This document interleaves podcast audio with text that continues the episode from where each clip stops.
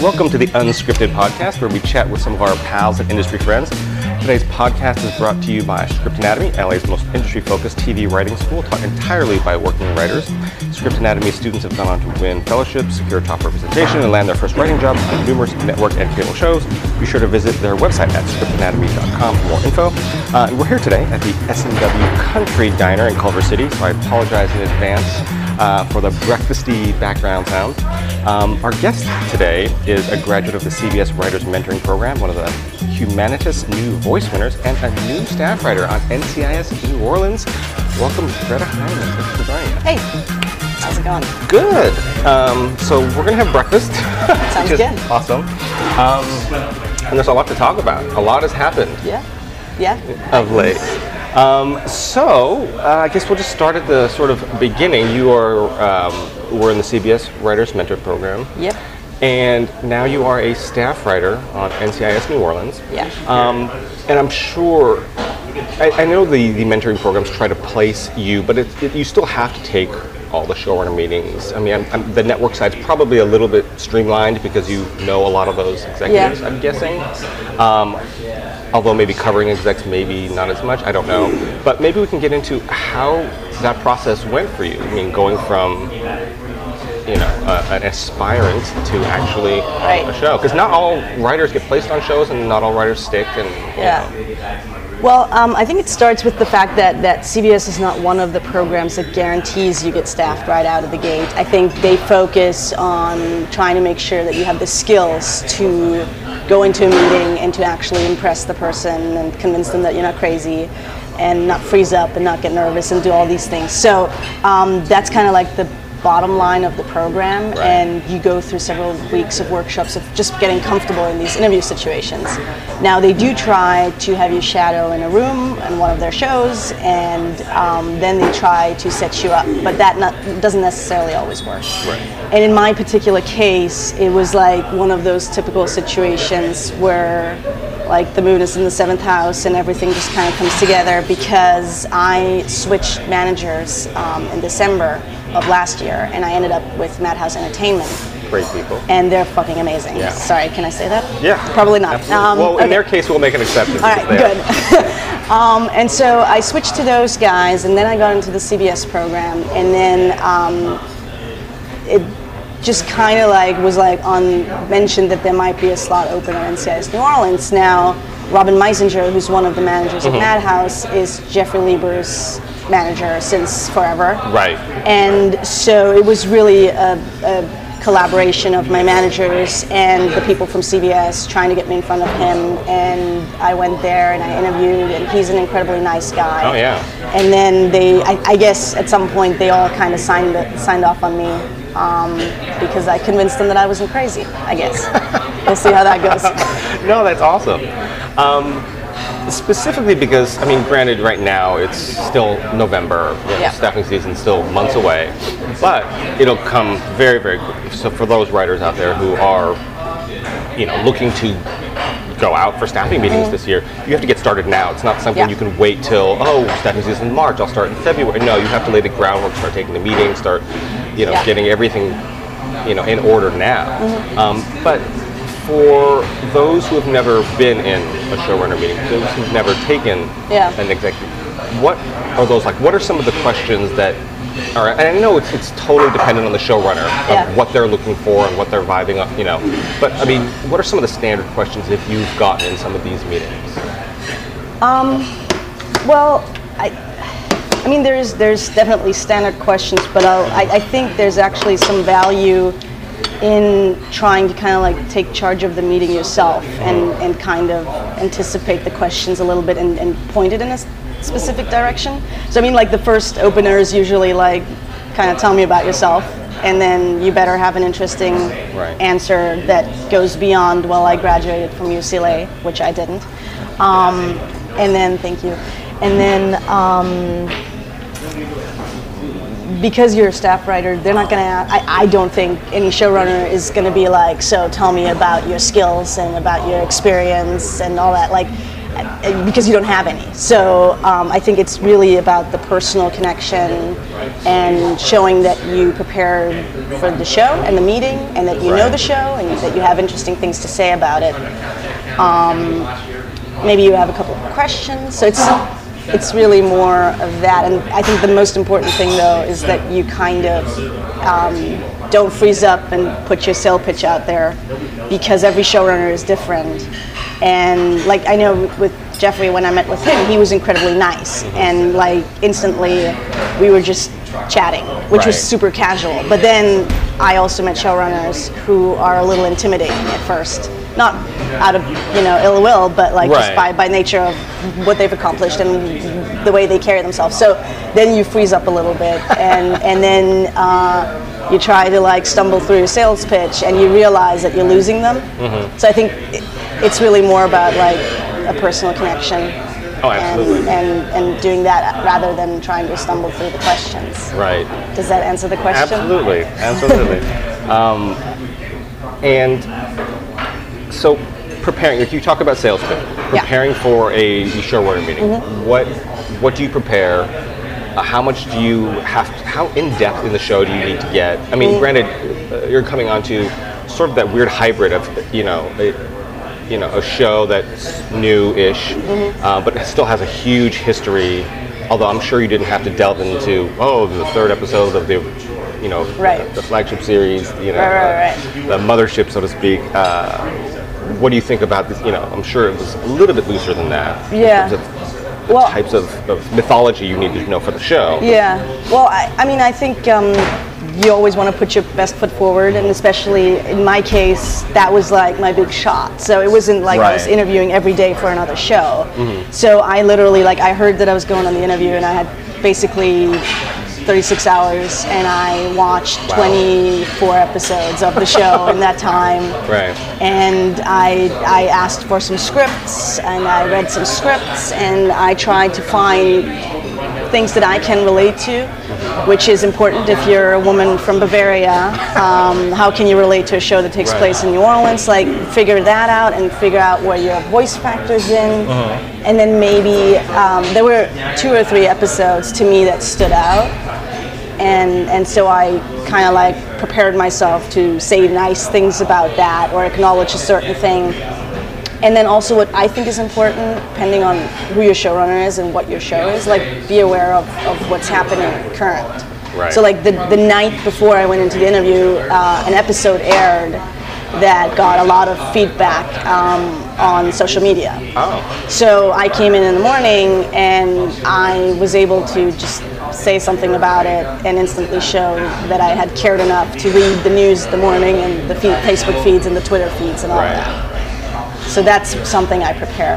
Um, but I also prepare much more about the showrunner, um, just to kind of know who the person is. Because ultimately, you're not on a staff writer level. If you get in front of the showrunner, they already read your material. They already know that you can write to a certain extent. Um, so it's really more about making a personal connection and, and, and figuring out how to, who this person is and how you factor into the room and those things. Right. Yeah. No, I mean it's, it's all good information because that's one of the things that we try to relay to younger writers out there, newer writers out there, that especially in television, it's not all about. I mean, obviously the writing is important. If you can't Yeah. write, you're not going to get in the room. But then, because they have to be, everyone has to be around you for 12 Right. hours a day, mm-hmm. five, six days a week. They have to like you. Yeah. I mean, and every showrunner that I've spoken to said they'd rather have a good writer who is a great person than a great writer who is a mm-hmm. mediocre person. so, Yeah, I actually think um, I listened to a podcast that you did mm-hmm. with Jeffrey, and I mm-hmm. think he says on it that he can teach a nice person how to write for the show, but he can't teach a not so nice person how to be nice. Right. So I think it ultimately comes down to that, and it's also like you're literally locked up in a room with these people, right? and you better make sure that the personalities sort of align and and you know it's kind of like a i don't know like i sometimes imagine it kind of like a ship out on the sea and then a crisis hits and then you want to make sure that everybody is kind of Right. in line with each other The old uh, who do you want in your foxhole? yeah, Yeah. right Um, now, this being your first season on a show, Mm-hmm. which I watched your episode actually, it was fantastic. Thank you. Well, and I say that because it wasn't just a procedural in the sense of you solve a crime. Yeah. I mean that happens in every procedural. An episode, you know, that's a crime, pretty much an episode. But there was such this, there was all this, these moving pieces of, uh, you know, familiar relationships, Mm-hmm. of something bigger than your episode going on, you know, with the computer code, Mm-hmm. um, the moments, the unexpected moments, like the the. Uh, hacker kid. I can't remember what his name was. Pinzo. Pinzo. Yeah. Um, I, I don't. I guess I could spoil it. Can I spoil it? I don't. You know. Uh, there, right? They should have watched it. Um, uh, let's just say that his ending is sort of unexpected. Yeah. Uh, at least for me, it was, especially for a Good. network show. You, you Yeah. expect, oh, it's good, you know, and it goes a completely different direction Yeah. and there's there were actually bigger action scenes than I anticipated, and Mm-hmm. you know, it actually so there was a lot of elements to it instead of okay, someone got murdered, let's solve the murder. Right. So I was sort of fascinated um, by how you were able to accomplish so much in such a small amount of time, 42 minutes or whatever Mm-hmm. Thank it you. was. That's very nice So- of you to say. yeah, no, and I think that that again, so much about procedural TV is okay. We have our, you know, our A story, which is Mm-hmm. the murder, and then we have our B story, which is a relationship between two characters. There we Yeah. go. You know, or some other overarching. But there was just so much in that episode. that I thought you guys did a great job, Thank you. Thank you. I mean, I think. Uh, for your first episode. Yeah, yeah. well, but I think that the most exciting thing to me is is um, figuring out on a show how you factor in and, and what you can bring to the table, Right. and and um, I was really excited about that relationship with the Pinzo, the hacker, and Patton, one of our kind of usually side characters more. So I was really excited about that, and then finding you your way to to bring a little bit of your own heart and soul and blood into that procedural world was, Right. was really fun. And and another thing that I'll just quickly say, even though you're not asking, is um, I co-wrote that episode with the other staff writer, and that was a really incredibly amazing experience. While also incredibly intimidating because now he, um, Zach Strauss is his name, and he was the writer's assistant uh, on NCIS New Orleans this, the year before. And then we were assigned to write the episode together. And as a new person on staff, you're instantly incredibly intimidated because this person has been there for a year and he knows it all really well, and he's incredibly uh, uh, great. And, and it was really like a moment of realizing we don't need to compete. Like we can literally collaborate and work together and, and make it a better episode through that, other Right. than trying to beat each other out, which was amazing. And, and I just wanted to say that because I think it's an important thing to say to staff writers that when you get scared and, and when you think there's a lot of competition or politics or whatever, um, sometimes just focusing on the work is fun. Yeah, no, so great job to Zach too. Yeah. Um, Good, good job, Zach. Good job, Zach.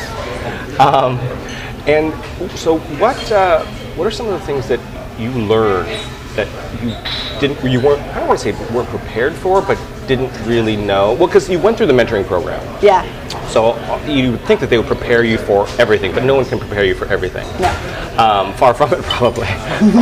what are some of the things you learned or have learned so far in your the first half of your first season? Um, you guys are shooting what episode now? Um, We're shooting, oh God, uh, 12. We're shooting 12 right now, So and 9 is airing next Tuesday. So you're basically halfway through Yeah. Your first season. Yeah. How, how is it? What have you learned since that you didn't know? Something that completely surprised you from the whole process.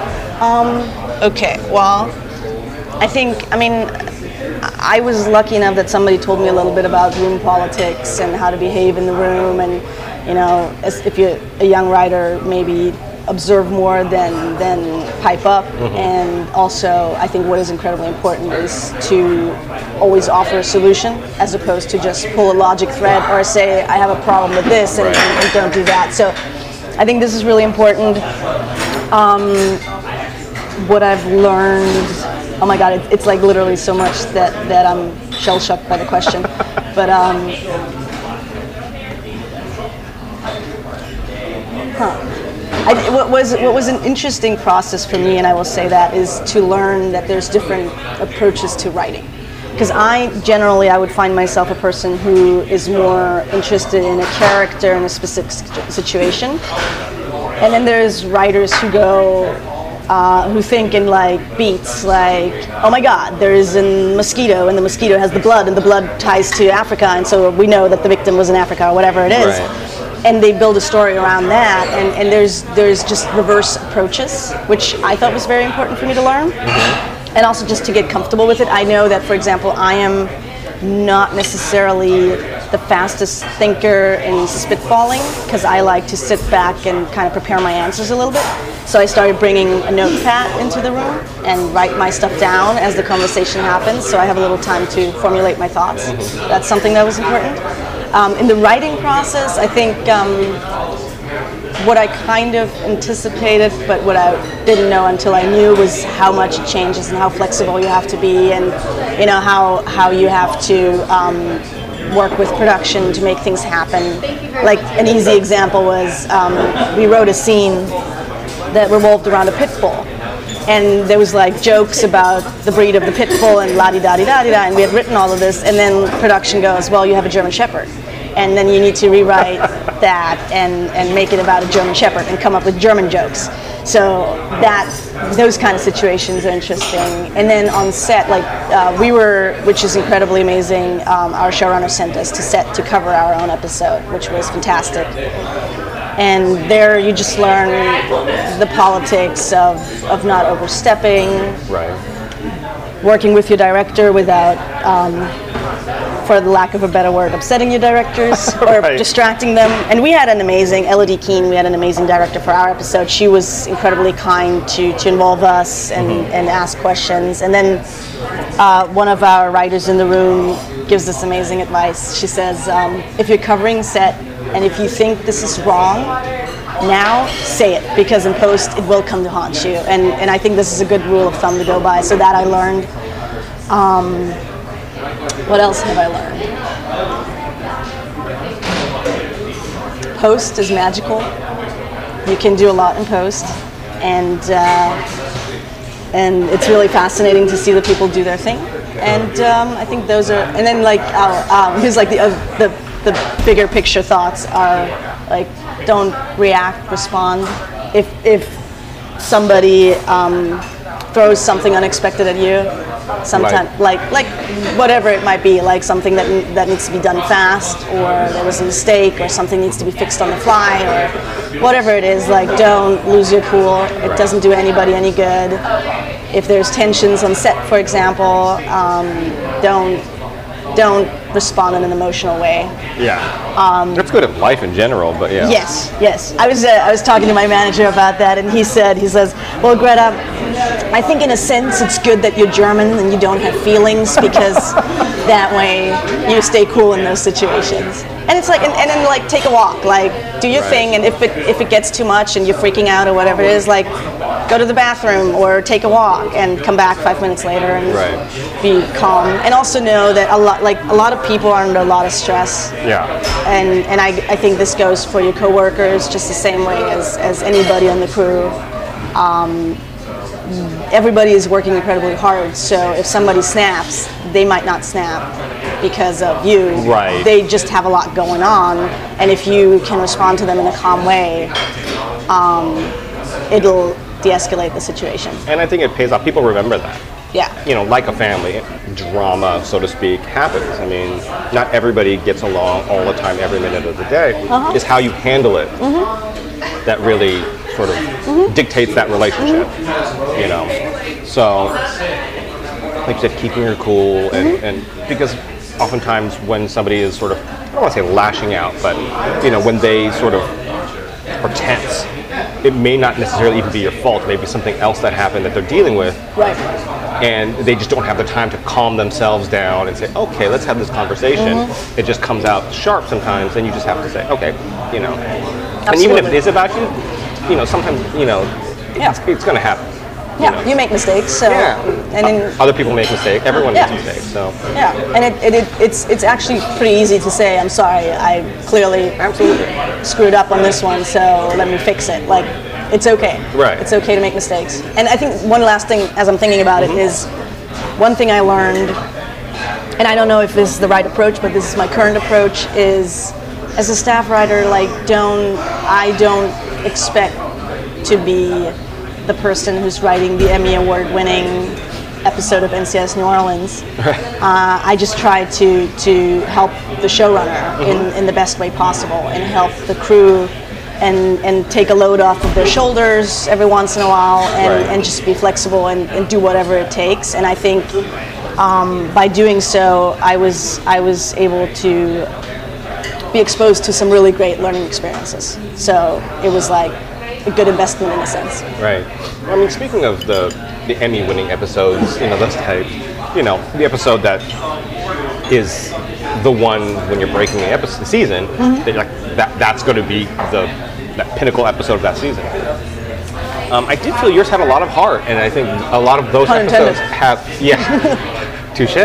Com- actually, that was completely pun unintended, but actually it's funny now that you mention it.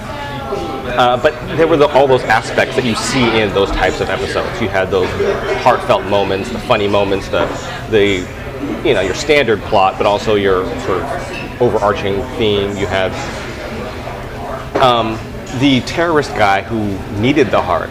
I didn't think he was going to die. I actually because I thought that's going to play somewhere else in the season. Would have been a good idea. But But then we couldn't have used the heart. Right. um, but then, you know, I thought, wouldn't it be great, as I'm watching this, I thought, wouldn't it be great if the heart was in him and they had, you know, like they were too late and it's actually in him and they had to get it out somehow to get to this other guy, which obviously, you know, but then I'm like, well, but that would make them terrible people if he's alive and they, mm-hmm. so you had to make him break, break, so all these things. Yeah. So, add, but I'm just thinking, it would be awesome if they didn't just find it and take it to him. Yeah. Throw another complication in, and of mm-hmm. course you did that. And you made you did it in the way that I think worked. Because I'm mm-hmm. thinking you can't do that. 'cause you can't put a heart in someone and have them alive, even if it's the worst person on earth. And say, you know what, we're going to take that back. You know, Right. as you watch as you pull the heart from his chest. Right. That's just you know unconscionable. well, But the way you did it, I'm like, okay, that he's Yeah. brain dead. Boom. Okay. Well, and I think I mean, I think if you if you would place a certain story like this on a on an FX or show, they might they might do it. Right. Then it's a little bit. And yeah, then you're- all bets are off at that point. Yeah, and I think this is also um, maybe valuable for for uh, a staff writer to learn, and it was definitely an interesting experience for me. It's just to to know my network and know my show and know the tone, and I'm still learning it every day.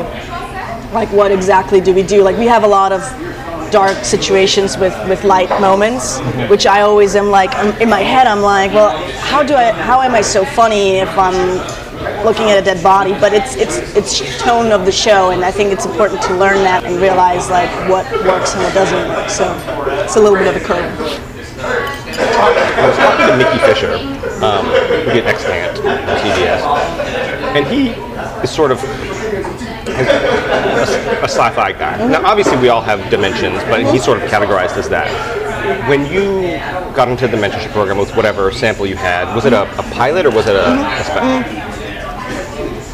Sorry, I'm eating. I'm swallowing my breakfast. Um, it was a pilot and the spec script. Okay. And, and so, what would you consider your specialty if you had one? You know, because you get everyone's categorized. I'm sure you know every writer wants to do different things and not just be Right. you know the person that does you know uh, buddy sitcoms or whatever. But Right. Well, I would say I'm definitely more like a, a gritty crime drama person. So the the pilot I wrote was about a, a young Latino uh, who who gets out of prison because he cuts a deal with the feds, and then he needs to undercover inform against his own gang. So it was that kind of world. And the spec I wrote was the Sons of Anarchy. oh, yeah, So- so, so- happy fun show. Yeah, it, totally. I love that show. Yeah. So, so I think I'm more like in the the dark FX world where it's gritty and edgy characters and and crime plots mostly, but not only. So I think that's my, my specialty.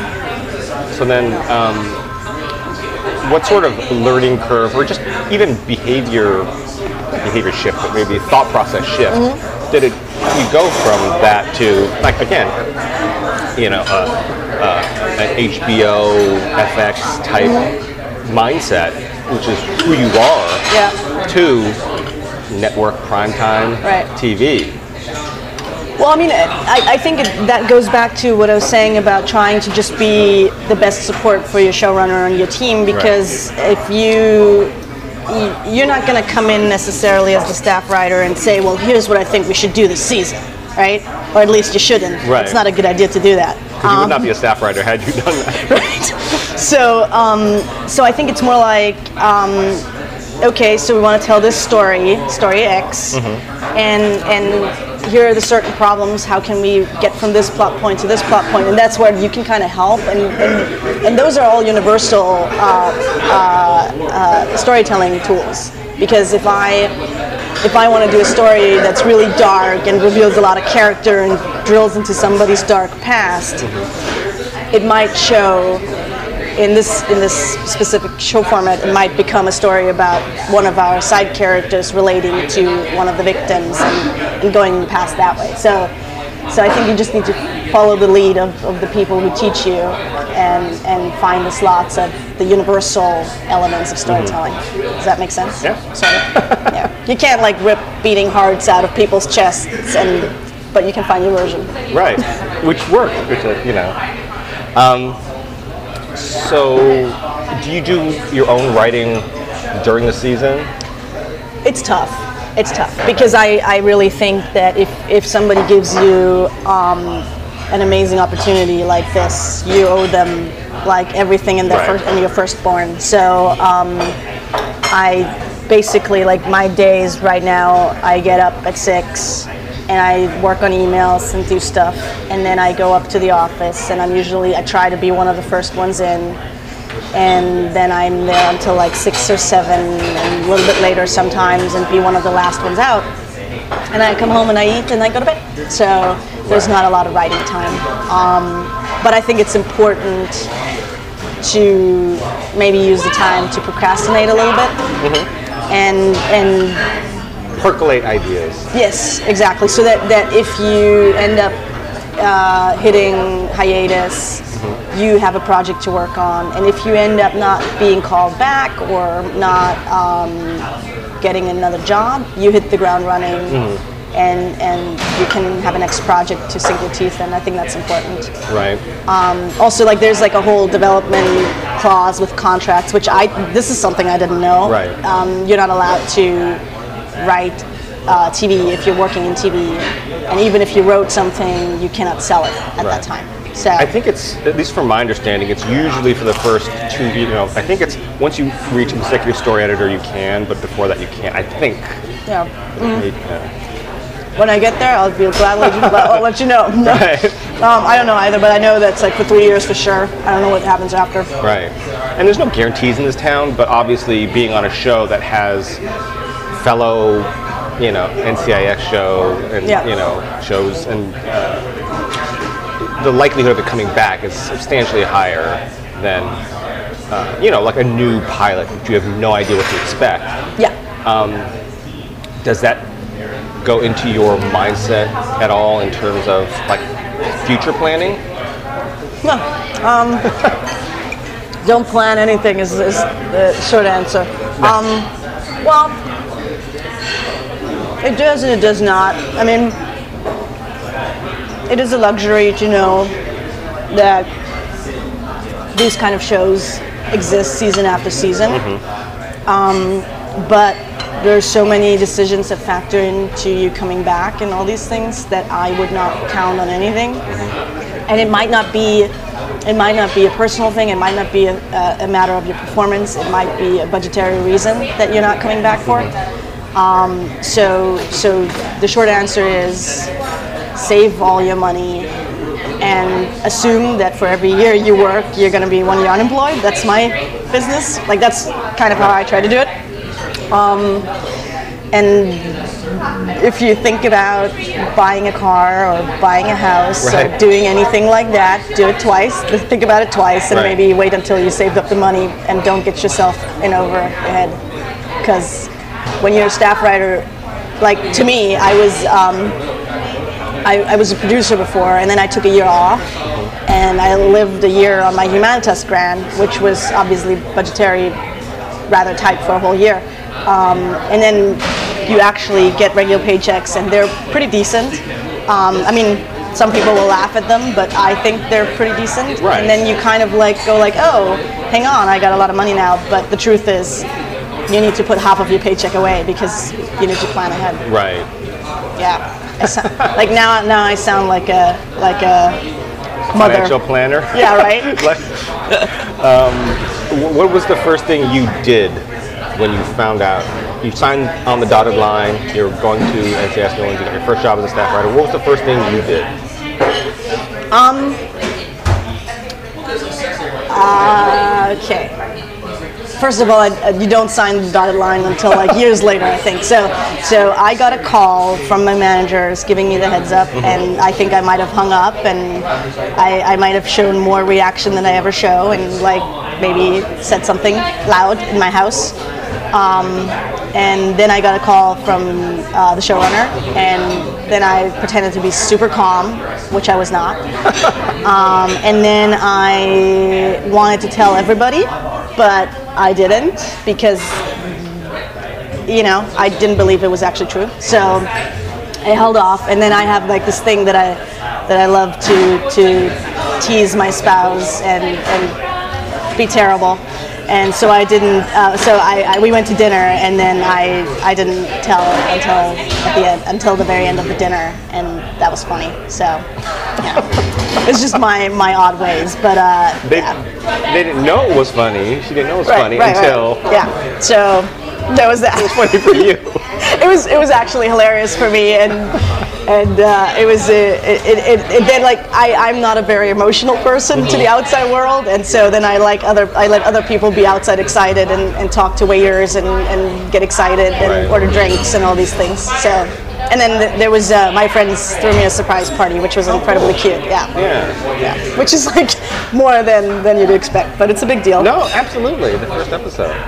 Um, yeah. And uh, what are your plans for your hiatus? Well, I my mother is turning 60 uh, and and actually in a month, and I was supposed to go there uh, to Germany uh, to visit her, but um, I can't because of the job now. So I'll probably go at that time, which is like we have a very short hiatus. Um, it's only like four weeks basically. Really? So um, yeah, I, I got to use them wisely, and I probably have to go to Germany for a little while and do that. We'll see how we'll see how it plays out. I, again, I don't plan anything because you never know what happens. Right. You got to keep on your toes. That's that's the great thing about the business that we're in, and I think the most difficult thing. Oh, you yeah. never plan anything, but you're always doing something new. Yeah, I, I find it super exciting. Yeah. It's it's scary, and and sometimes I I'm wondering how people deal with this like insecurity of job security Mm-hmm. and financial and creative and all of that. Um, but but that's ultimately what keeps it exciting. Right. Yeah. Right. Um, where did you watch your first episode? Um, not not obviously when you're screening it and post and stuff, but actually when it airs. Oh, uh, uh, I was at my friend's house. Um, my friend, again, my friends are great people, and they they put a little party together, and uh, so we watched it there. And I was incredibly embarrassed, and I was live tweeting, and my friends watched the episode. So, Was it Zach's first episode too? yeah. Oh, very good. Well, no, no. Zach actually he uh, he co-wrote uh, last season's finale with Jeffrey. Oh. So he had already been on the rodeo once. Gotcha. Right. Gotcha. But, uh, yeah. Very cool. It was it was great. It was it was good. We had a good time. Um. So, you were in the CBS Mentoring Program. You were a Humanitas uh, winner. Uh, is has TV always been sort of your focus, or have you gone down the feature route? You know, spec features and stuff like that before. I did. the future. I, I well when I first I knew that I wanted to to work in this industry when I was 14 years old, and so I started writing features back then, and like kept doing that until I uh, I came here to to LA, and I kept doing it and kept doing it, and then some somehow though like I am rule loving sounds stupid in a creative context, Right. but I like I like act breaks. I like putting making a story very efficient. Sure. And features very right. And and features very often kind of feel like you're taking the scenic route and you're doing a lot of character revealing stuff and all that stuff. So I always kind of struggled with that. And then I got into a workshop at NBC, and, and Karen Horne, who runs the NBC program, was there, and she was saying like, "Oh, you guys should totally look into TV. You should sign up for UCLA Extensions and do that." And I was like, "Hang on a minute, like that sounds fantastic because a, it's more like a job job. It's not like you alone in your underwear writing at your desk. Right. So it's a job job with people because I like people, and there's tight deadlines and not Right. like oh I'm gonna get it in whenever and um, and so so I did what Karen Horne said and I signed up for classes and then I was like oh yeah TV is is it but um, you know I mean you, you have to kind of find a balance too I, I'm not I'm not knocking features I actually like them Sure. um, it's just that I feel very at home in TV Well, and that's something too. It's that they're very different beasts, so to speak. Um, and not saying that one is better than the other because there's great TV and great television. Um, it's just, but I mean, there you can have different personality types, and you Yeah. sort of need different personality types for each one. Yeah. And not to say that one person can't be successful in both because it's obviously happened Right. on many occasions.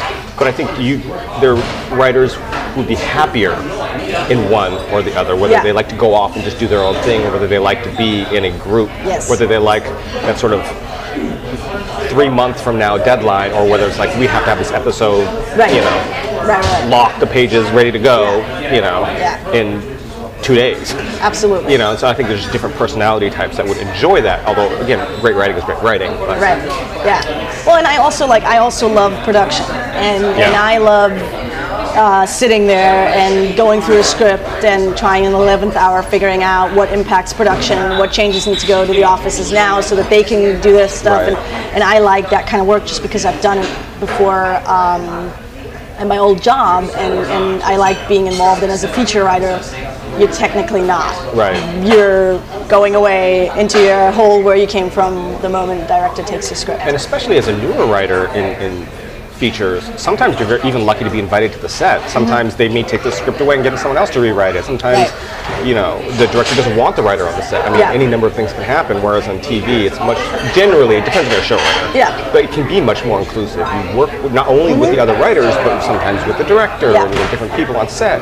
Definitely. Um, so it's a whole different, you know. Yeah, it's it's very uh, and, and especially on this show, which I love, is like it's very communal and everybody helps each other out and, and we're a really close knit group and, and whenever you need somebody to talk to, you can, which is great. So yeah, that's why I like it. And um, I know you have to head up to the Offices. the, the writers' room.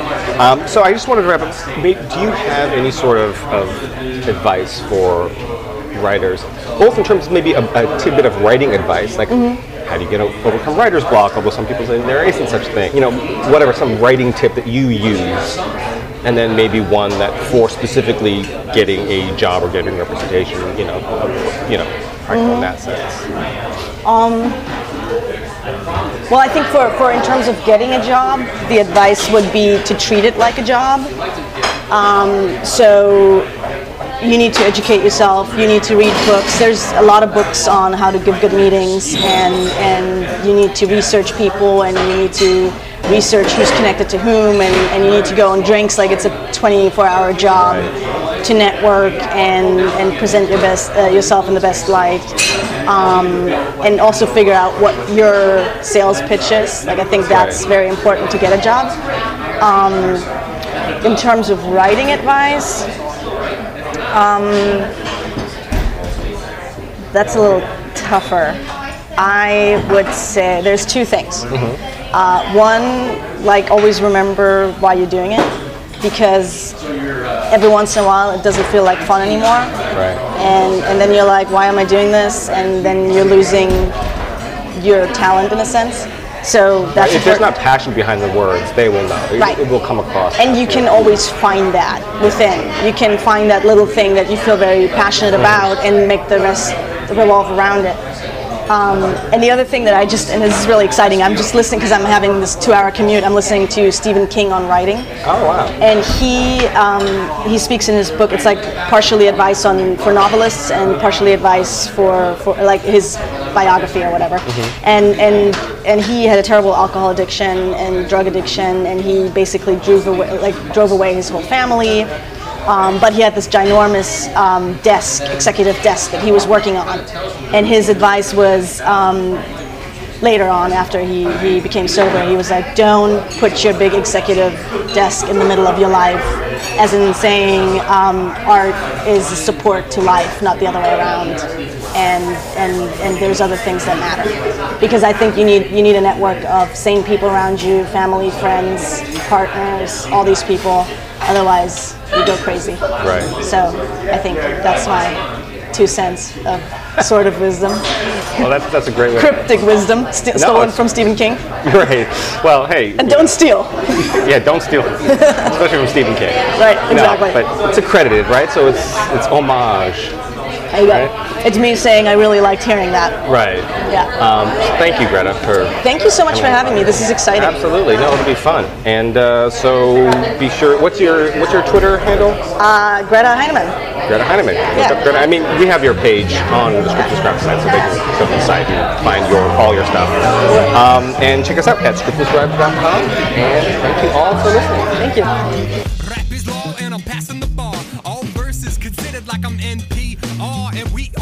Everyone I roll with, gunning for the top spot, the opposite of hopeless. My flow is the dopest of anyone in showbiz. No more riddling, I'm still so focused. So how'd I blow up so quick? Because I got the type of rhymes to keep it cracking like a glow stick. I